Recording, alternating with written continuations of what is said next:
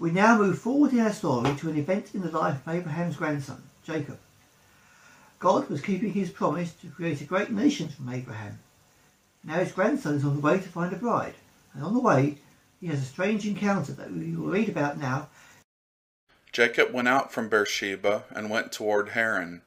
He came to a certain place and stayed there all night because the sun had set.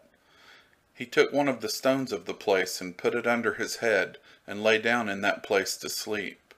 He dreamed, "Behold, a stairway set upon the earth, and its top reached to heaven.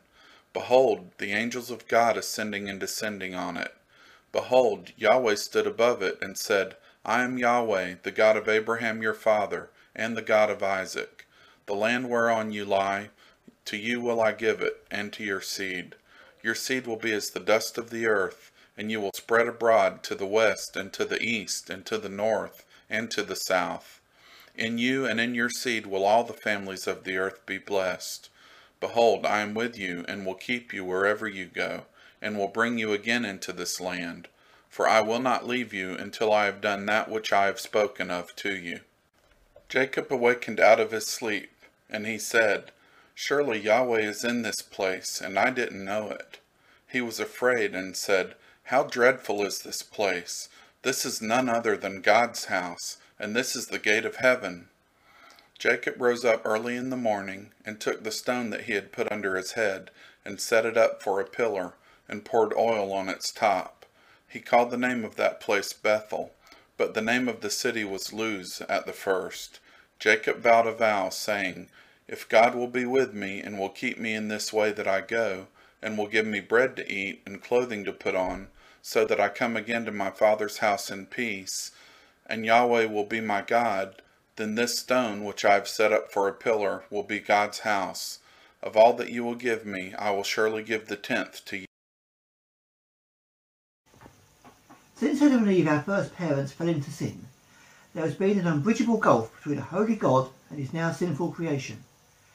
We saw back on day 4 with the Tower of Babel what happens when man tries to bridge that gulf with their own prideful efforts. Jacob himself has up to this point been guilty of manipulation and deceit to try and grasp the blessings of heaven by his own efforts. However, it is here, as he lies down to sleep, that Jacob is given a very different glimpse of the sort of, oh, I'll get this right in a moment. Since Adam and Eve, our first parents, fell into sin, there has been an unbridgeable gulf between a holy God and his now sinful creation. We saw back on day 4 with the Tower of Babel what happens when man tries to bridge that gap by his own prideful efforts. Jacob himself has up to this point been guilty of manipulation and deceit to try and grasp the blessings of heaven by his own efforts. However, it is here, as Jacob lies down to sleep, that he gets a glimpse of a very different solution to the problem. Man can never hope to bridge that gap which his sin has caused between heaven and earth. Yet here, Jacob is given a dream of a ladder doing just that. A ladder that allows God's messengers to freely pass between heaven and earth. So what, or rather who, does this ladder represent? John chapter 1 verses 49 to 51 gives us the answer. Nathanael answered him, "Rabbi, you are the Son of God. You are King of Israel." Jesus answered him, "Because I told you I saw you underneath the fig tree, do you believe?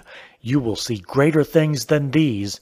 He said to him, "Most certainly I tell you, hereafter you will see heaven opened, and the angels of God ascending and descending on the Son of Man."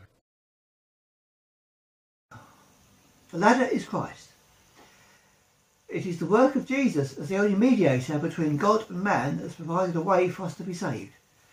Let us turn away from our efforts to work for our own salvation and rest in the perfect work of Christ that he has completed for us.